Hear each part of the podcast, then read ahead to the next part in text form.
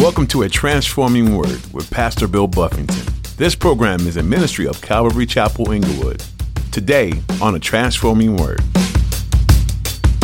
Why didn't he just say, guys, get out of here? I'm not going to curse the people of God. I won't do it. Why didn't he just send them on their way? Because look at all these prestigious people. These are important people. They come from the king. He's he's promising to give me, you know, all this kind of stuff. And maybe there's some kind of way I can figure out how to how to appease God and, and, and do this too. That's what he's trying to find out. Is there a way for me to get God to let me do this that I might benefit from it? And when it comes to prayer, right, the goal of prayer is to get God's will done. This is a key concept in Christianity. If you're looking for a way to be successful in your faith and experience fullness of purpose, this is an essential mindset. As Pastor Bill will explain in today's message, the driving factor in your prayers should be seeking God's will. All too often, we come to God with our requests, and that's good. He wants that. But ultimately, those requests need to be submitted to His will for us.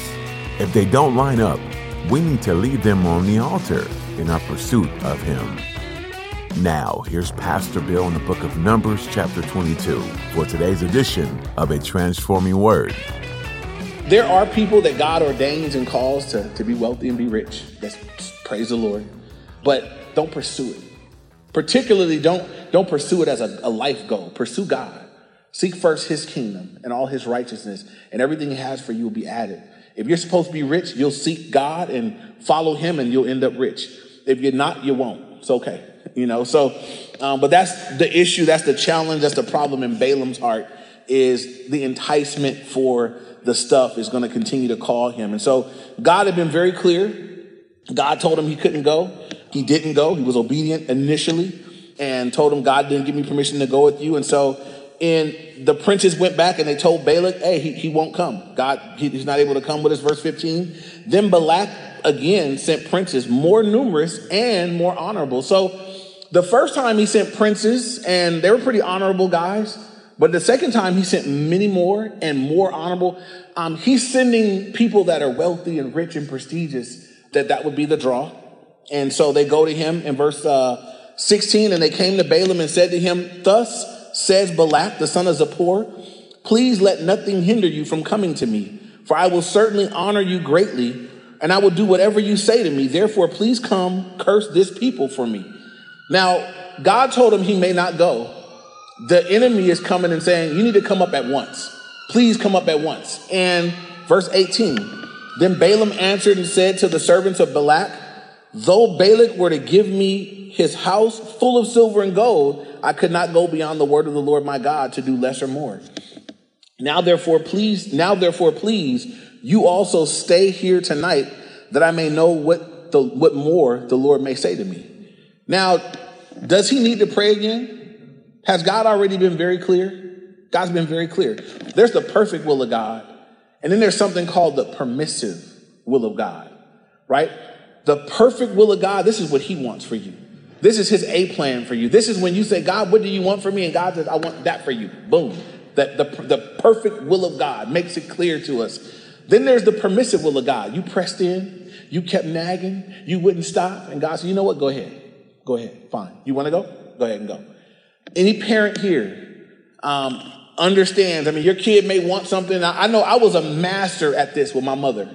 Uh, I could ask my mom something and she's like, no, and I was masterful at, I just had to, you know, I, I knew how to pick the timing right, catch her when she's in the middle of a phone call, stand in the doorway, real annoyingly, just waiting for her to acknowledge me. And then once she finally put the phone down real quick, ask her again one time. And sometimes just to get rid of me, she, okay, fine, let's go. Woo, got it.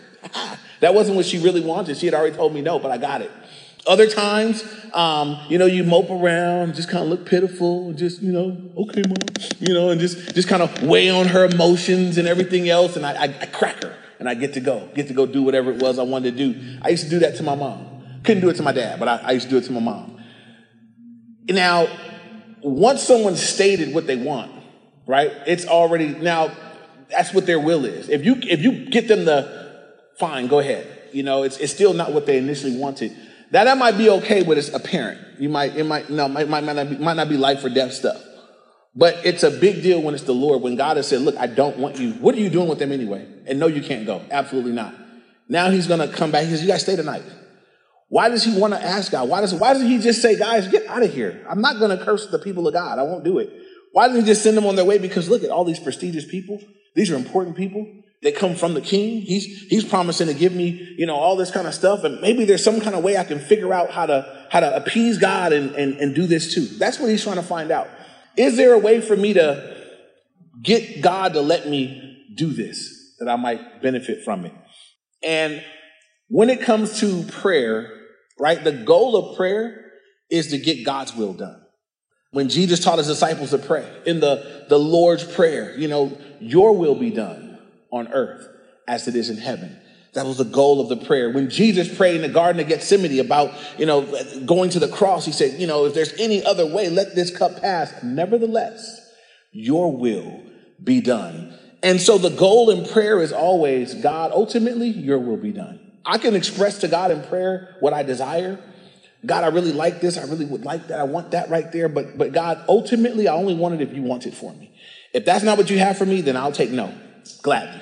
Uh, shut the door, tell me no, move it along. I only want what you want from me. Your will be done. That's how we want to come to pray because when you pray, you're coming to God who knows everything, right? I'm praying from a limited vantage point. I don't know everything. I don't know if this is the best scenario. It looks good to me right now. It looks like it can work out. So Lord, if that's what you have for us, work it out. Let it, let it work out for us. If not, shut the door.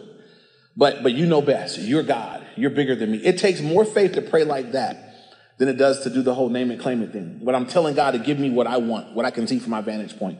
It takes more faith to say, God, I trust you beyond what I can see. I trust that you know best.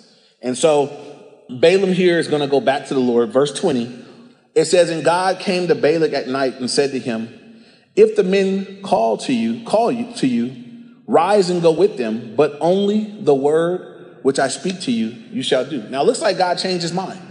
Right? First God says you may not go with them. Now God says, you know what? Okay, if if, if they come to you um, and they call you, rise and go with them, but only only say what I tell you. Verse 21. So Balaam rose in the morning, saddled his donkey, and he went with the princes of Moab. Now, notice it doesn't say whether they came or not. It just says he got up and went. Um, he, he had his green light. You know, he, he got up and went with them. But look at what 22 says. Then God's anger was aroused because he went. So someone will look at that and say, well, wait a minute. God told him he can go. Isn't God the one that said, if, well, if they ask you, then go ahead and go? But now God's mad. Now, I read this and I understand that God, God's, God's anger is aroused. You want to be listening to this because if there's someone that you don't really want angry with you, it's the Lord. I can deal with y'all being angry with me. I can deal with the neighbors. I can deal with some friends and family being angry, but you really don't want to be going through life with the Lord angry with you. And so right here it says the God's anger was aroused. God gets angry. Some people don't know that about God. They think, oh, he's so loving and gracious, and he's just hunky, kumbaya, hunky dory, yay, yay, yay. No, God gets angry. There are things that make God mad. Anger him. This angered the Lord that he was insisting upon this. And again, I, I, I you know, I'm not sure. Um, God gave very specific things. If they call to you, then you can rise and go with them. It just says, so Balak rose in the morning and saddled his donkey and he went with them. So I don't know if God's angry because they didn't call to him and he went anyway, or if God is just saying, man, this is the permissive will of God. It's not what I really wanted. I already told you what I wanted. But since you're insisting on going, you go, but I don't like it. And in your life, as you seek God for his perfect will, Romans 12, 1 and 2 is, uh, it's just a key section of scripture for understanding that one, we know God has a, a perfect will and in Romans 12, 1 and 2, he tells us how we can know what it is. He tells, he says, I beseech you, therefore, brethren, by the mercies of God, he tells you what you do, that you present your bodies a living sacrifice, holy, acceptable to God, he says, which is your reasonable service, reasonable act of worship. And then he says this, that you may prove, I'm sorry, and, and said, do not be conformed to this world, but be transformed by the renewing of your mind, that you may prove what is the good and acceptable and perfect will of God. There's a good, acceptable, and perfect will of God. And the way I get it is by putting God in his proper place in my life, presenting my body as a living sacrifice, not being conformed to the image of the world and the things around me, but being transformed by the renewing of my mind, letting God's word just change me. Guys, you live like that, and you'll know what the good, and perfect will of God is for your life. And again, I read a verse like that and I know that there is a distinct will of God for me. It's clear, it's distinct, it's perfect. It's exactly what God wants for me. And God says, if you walk like this, I'll make it known. You'll know what it is, that you might walk in it, that you wouldn't waste your life. So that's not how Balaam, that's not how Balaam is walking. Balaam is, he wants what he wants and he's just persisting. And so God's going to let him. Um, I, I, I, I, won't go much further, but I had one other story I thought of. Um, there was a man named Hezekiah and uh, with, with, with regard to the kings of Israel, he was one of the best. He was a great king. Um, he was really one of the good guys. His entire reign, um, he had reformed Israel. He had put away all the idol worship. I mean, he did a great job. And then he became sick. And God sent a prophet to him and said, Get your affairs, get your house in order. You're getting ready to die. And so that was God's will. God was going to let him die. And God said, Get your affairs in order, get your house together. You're getting ready to die. Coming to be with me. And he was afraid. He didn't want to die. Um, it's been said that some people in the Old Testament, they didn't have a, as full of an awareness of, of the next realm as, as we have as New Testament saints. But he, he didn't want to go and he begged God. He prayed and he asked God to extend his life, give him 15 more years. And God gave it to him. And if you want to write it in your notes, you can read it later. It's in Isaiah uh, 38 and 39 where it lays it out, all these things. But you, you first read it and think, wow, what an awesome thing. God answered his prayer, gave him 15 more years of life. But you know what happened over that 15 years? Up until this point, Hezekiah had no kids. Um, and some might think that's so sad.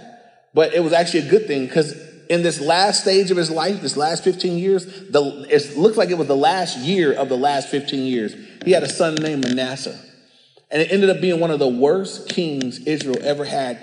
His dad died, he took the throne, and it says that Manasseh came in.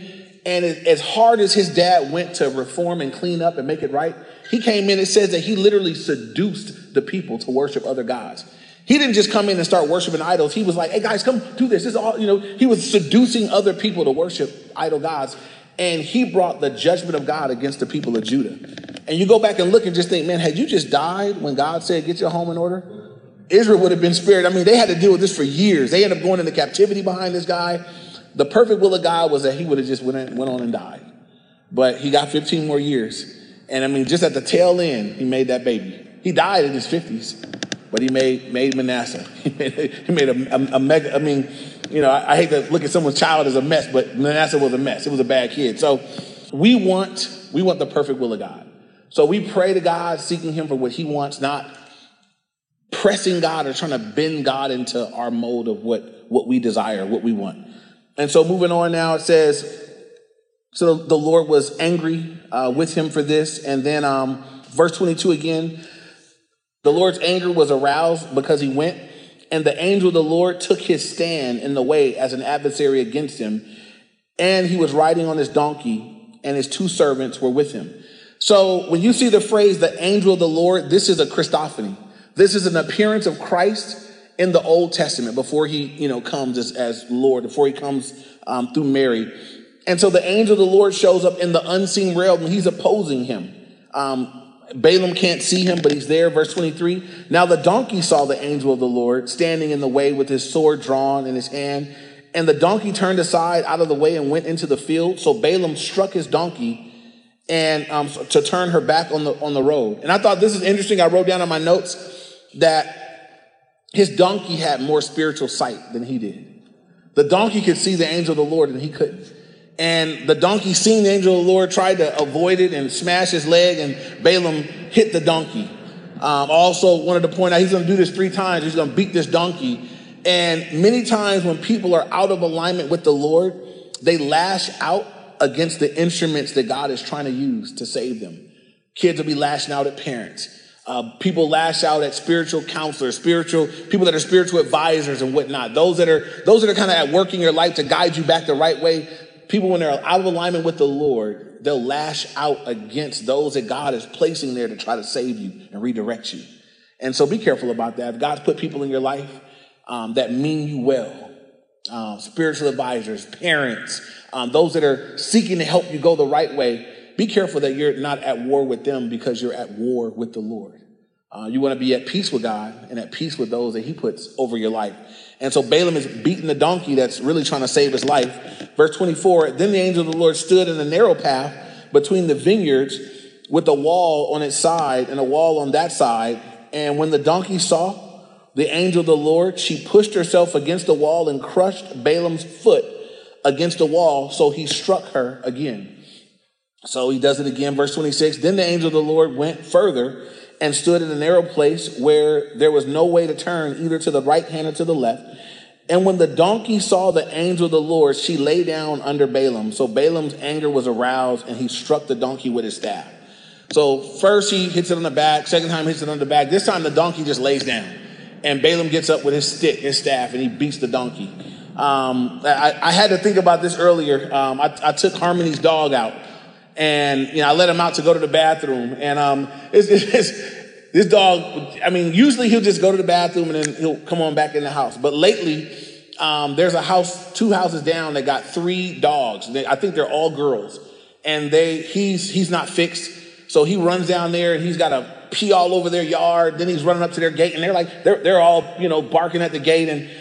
So I'm walking out the house, I'm like calling him back. He's looking at me like it's like it's like a kid. He's looking at me like I see you, and I'm not coming. He goes on over there, and so I go over there. Now I'm, I'm up in these people's yard. Um, they don't really know me like that. I'm on this side of the car trying to get him, and he runs that way. And I'm on this side, and I eventually just had it. And I took off my belt. I did. I took off my belt, and uh, I, I, caught that dog in the corner, and I just went, pow! I hit him, and you know, then he ran to the house. He, he learned.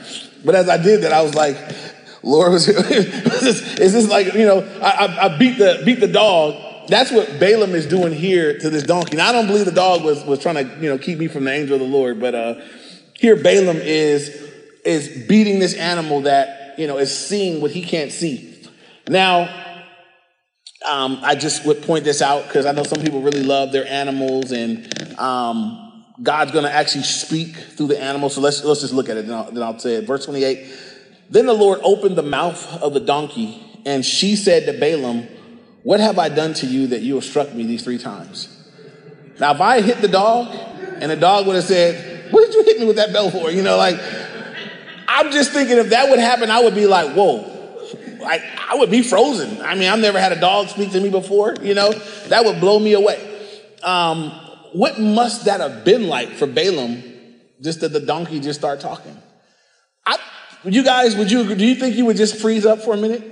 I think I would just be like, whoa, I would be frozen up for a minute. Like the donkey is talking to me. Actually, and then he doesn't skip a beat. Verse 29, it says, and Balaam said to the donkey, because you have abused me, I wish you, I wish there were a sword in my hand for now I would kill you. I don't know if it's more amazing that the donkey talked or that Balaam, without skipping a beat, just start talking back to him like nothing happened, you know?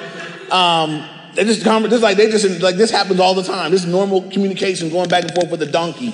Um, somebody that I read pointed out, you know, that ministers shouldn't think so much of themselves that you know they get to be God's spokesman uh, because God even speaks through donkeys, and and and you know many of us are evidence that he continues to do the same. You know, but here God is actually speaking through this donkey.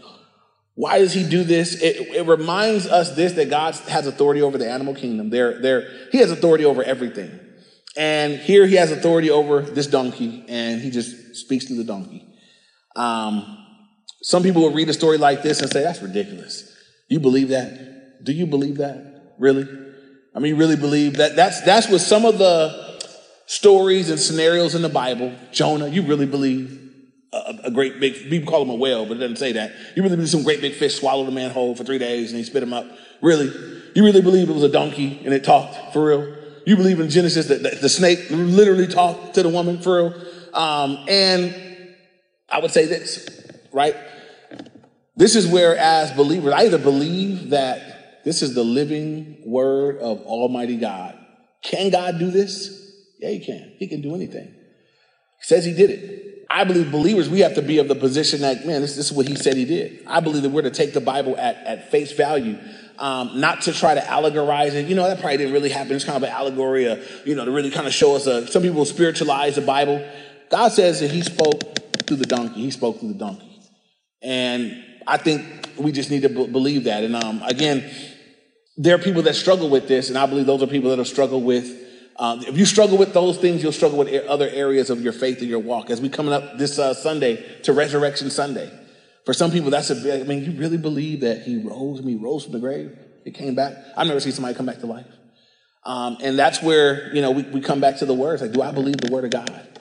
Do I believe all of the word of God? Do I believe every word of God? And we need to be people that are believing it. God says he spoke through the donkey. Three times Balaam beat the donkey. The donkey finally speaks to him. And he says, I wish I had a sword. I'd kill you. Verse 30. So the donkey said to Balaam, Am I not your donkey on which you have ridden? Ever since I became yours to this day. It's like sentimental donkey. He's like, man, I've been your donkey all this time, man.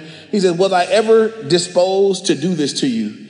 Um, and he said, no. They're just having an ongoing, the donkey said, have I ever done this to you before, man? No. Um, you know, then the Lord appeared, or, sorry, then the Lord opened Balaam's eyes, verse 31, and he saw the angel of the Lord standing in the way with his sword drawn in his hand, and he bowed his head and fell flat on his face. Now I want to point something out. This, this is amazing to me. He, this is, I look at this and I'm thinking, God, why are you wasting all this supernatural stuff on rebellious people? Like, you're wasting, I mean, donkey speak. How come somebody faithful can't see the donkey speak? How come he gets to see this, this, this wicked prophet gets to see the angel of the Lord, Christ, before he comes in Bethlehem. You're speaking to him direct. He's hearing from you right now. He gets his eyes open to see the unseen realm, to see God, you know, to see the angel of the Lord at this time. And he sees the angel of the Lord standing there with his sword, and God's showing him all these things. And I mean, it looks like he's impacted. He falls down. looks like he's humbled before the Lord and broken. It said he fell flat on his face. And verse 32, and the angel of the Lord said to him, Why have you struck your donkey these three times? Behold, I have come out to stand against you because your way is perverse before me. And God tells him what's wrong. God says, You know what? I, I came out against you because your way, your way is perverse before me. Um, and I want to take a moment here. Um, God says, The reason I'm against you, the reason that I'm coming against you right now is because your way is perverse. What's he doing that's perverse? You want to curse my people for money. That's, that's not why I gave you a prophetic gift. That's not my plan for your life. That's not what I want you to do. That's what you want to do. Your way is perverse. And I would ask all of us just to check our lives. Is there any way in your life that's perverse? You know perverse is? Perverted is a twisting of something from its original intent. Um, it's a twisting. It's, it's um, this was the original intent for that, and now you perverted the way. You know, we would look at, uh, I would look at something like homosexuality and say that's a perversion of what God intended. God intended for a man and a woman to come together. When a man and a man or a woman and a woman, it's a perversion of what God originally intended. Uh, there could be other things that are a perversion of what God wants. Now, God created you, and He has, with specific gifts and callings and things that He wants to do through you for His glory, and you choose to go another way with your life, your way is perverse. God was, I didn't create you to do that. I didn't create you to be about that right there. I created you for this thing over here. And so we could all evaluate ourselves before the Lord. Like, is my way perverse or is my way straight before the Lord? Uh, am I walking in what God has given me to do? And that's where we want to find ourselves. Uh, one of the glorious things uh, for New Testament saints is that they're people that were once perverse in their way, that because of the blood of Christ and the forgiveness of sins and the work of the Holy Spirit, they get completely transformed to where now their way is straight. We don't become perfect, but but we're people walking according to purpose. We're walking in direction, um, no longer walking in a perverse way. Uh, and God affords us that opportunity. He gives us the opportunity to do that. So so we should evaluate our lives. Is my way perverse? Is there any part of my life where I keep going, I keep pushing against God to go that way, and I need to stop pushing against God?